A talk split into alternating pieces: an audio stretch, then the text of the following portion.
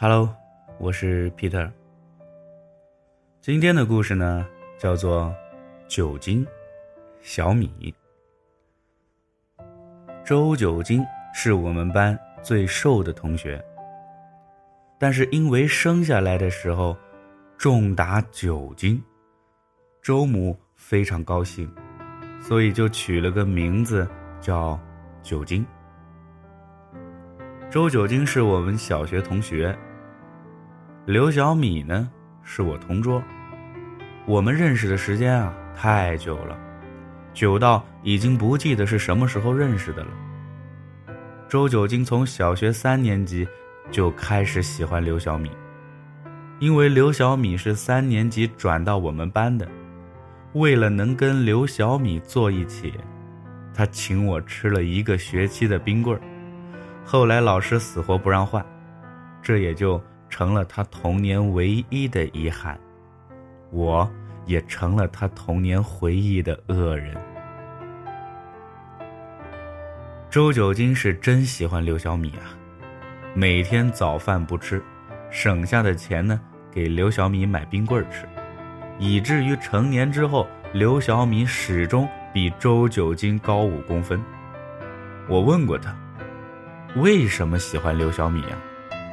他说：“你不觉得刘小米笑起来特别好看吗？特别是那根小辫子，就像蜻蜓的尾巴。很小的时候，我就觉得他的比喻有问题。谁会说一个姑娘的辫子像蜻蜓尾巴呢？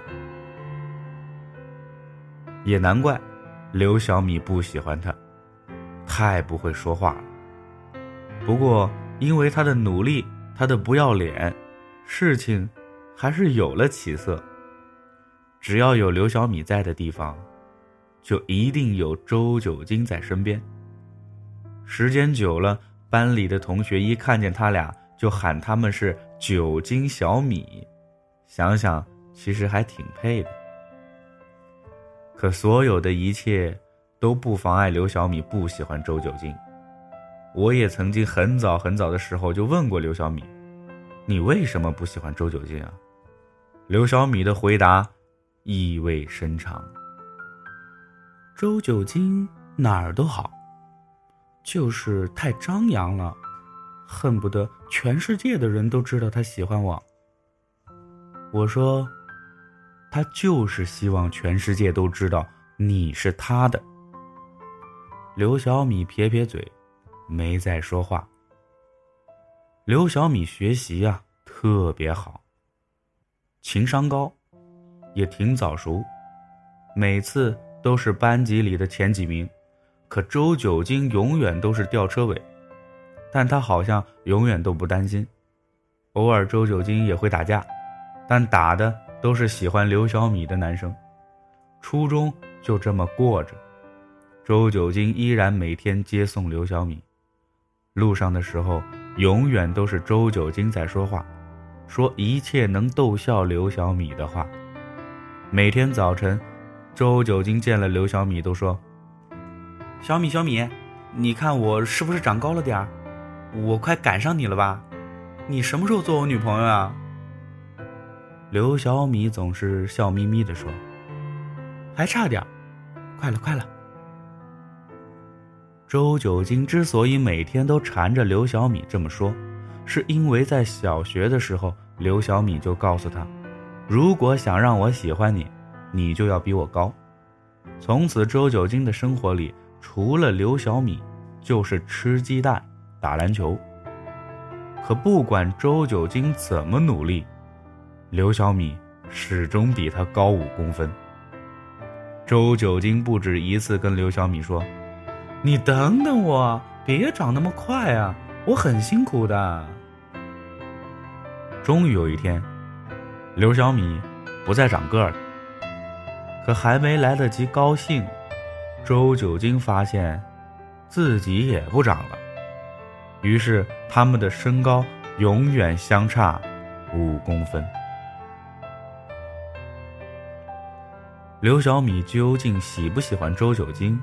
没人清楚，但我知道，有一次周九金发烧没来上学，第一次刘小米自己上学。多年后，刘小米告诉我，那天我是一路哭着去学校的。刘小米如果脱了高跟鞋，他们是一样高的。可没人告诉过他，他也不敢去问。刘小米在大学上课，周九金就在外面赚钱，卖衣服、摆地摊、烤肉串当司机，什么赚钱他做什么。每到周末就去学校等着刘小米出来，陪着吃，陪着玩，钱都给刘小米花了，自己一件衣服都舍不得买。周九金说值得，刘小米一个人在外地不容易。自己应该照顾好她，毕竟是自己未来的媳妇儿。大三的时候，刘小米交了男朋友，不是周九金。听说那个男孩长得人高马大的，是学生会主席，用了一束玫瑰花，把刘小米从周九金身边抢走了。周九金后来说过好多次：“玫瑰花有啥用呢？他要喜欢，为啥不早跟我说呢？”我想告诉他，女孩的心思啊，不是问的，得猜。但还是忍住没说。听说那个男孩正好高过刘小米五公分，我们也终于知道。为什么这么多年周九金没戏了？后来周九金说：“哎呀，有些事儿啊，勉强不了的。我看着都觉得好般配呢。”我心疼，骂他是傻逼，他也不反驳。他说：“从小学追刘小米一直到现在，不后悔，但也累了。”半年后，周九金离开上海，去了宁夏，跑运输，一路从南到北的奔驰，月月如此。后来大学毕业，刘小米跟学生会主席分手，找工作，搬家，都是周九金跑去上海帮忙的，也不说什么，就是闷头干活。刘小米看着周九金的背影。不是滋味谈不上是什么感觉，像感动，又不像，就是心疼。但肯定不是爱，因为刘小米知道自己想要的是什么样的人，不说就懂。可这件事儿，周九金做不到，这么多年一次都没有。看电影。只看便宜的，吃饭只选贵的，他从不问刘小米喜欢吃什么，想看什么，自己一意孤行的爱着。因为刘小米的原因，周九金把运输线改成上海到宁夏。他说从上海出发，再从宁夏回来有奔头，因为刘小米等着他呢。刘小米有一天晚上，问周九金：“九金，你追我这么多年，不累吗？”“不累啊，就是你总不搭理我，觉得有些委屈。”“那我下个月做你女朋友吧，你别委屈了。”“为啥要下个月啊？”“下个月，就是你追我，整整十三年了。”周九金终于追到了刘小米，花了十三年的时间，跨越了他整个人生。虽然要下个月，但他也高兴。这么多年都等了。消息传开后，曾经的班级群啊都炸了锅了，一个小学班级外加初中班再加高中班。共同见证了周九金一路的辛苦啊！我们都觉得爱情已经不值一提了，但在周九金这里，一直那么干干净净。周九金特别高兴，想给刘小米好的生活，想把最好的给他。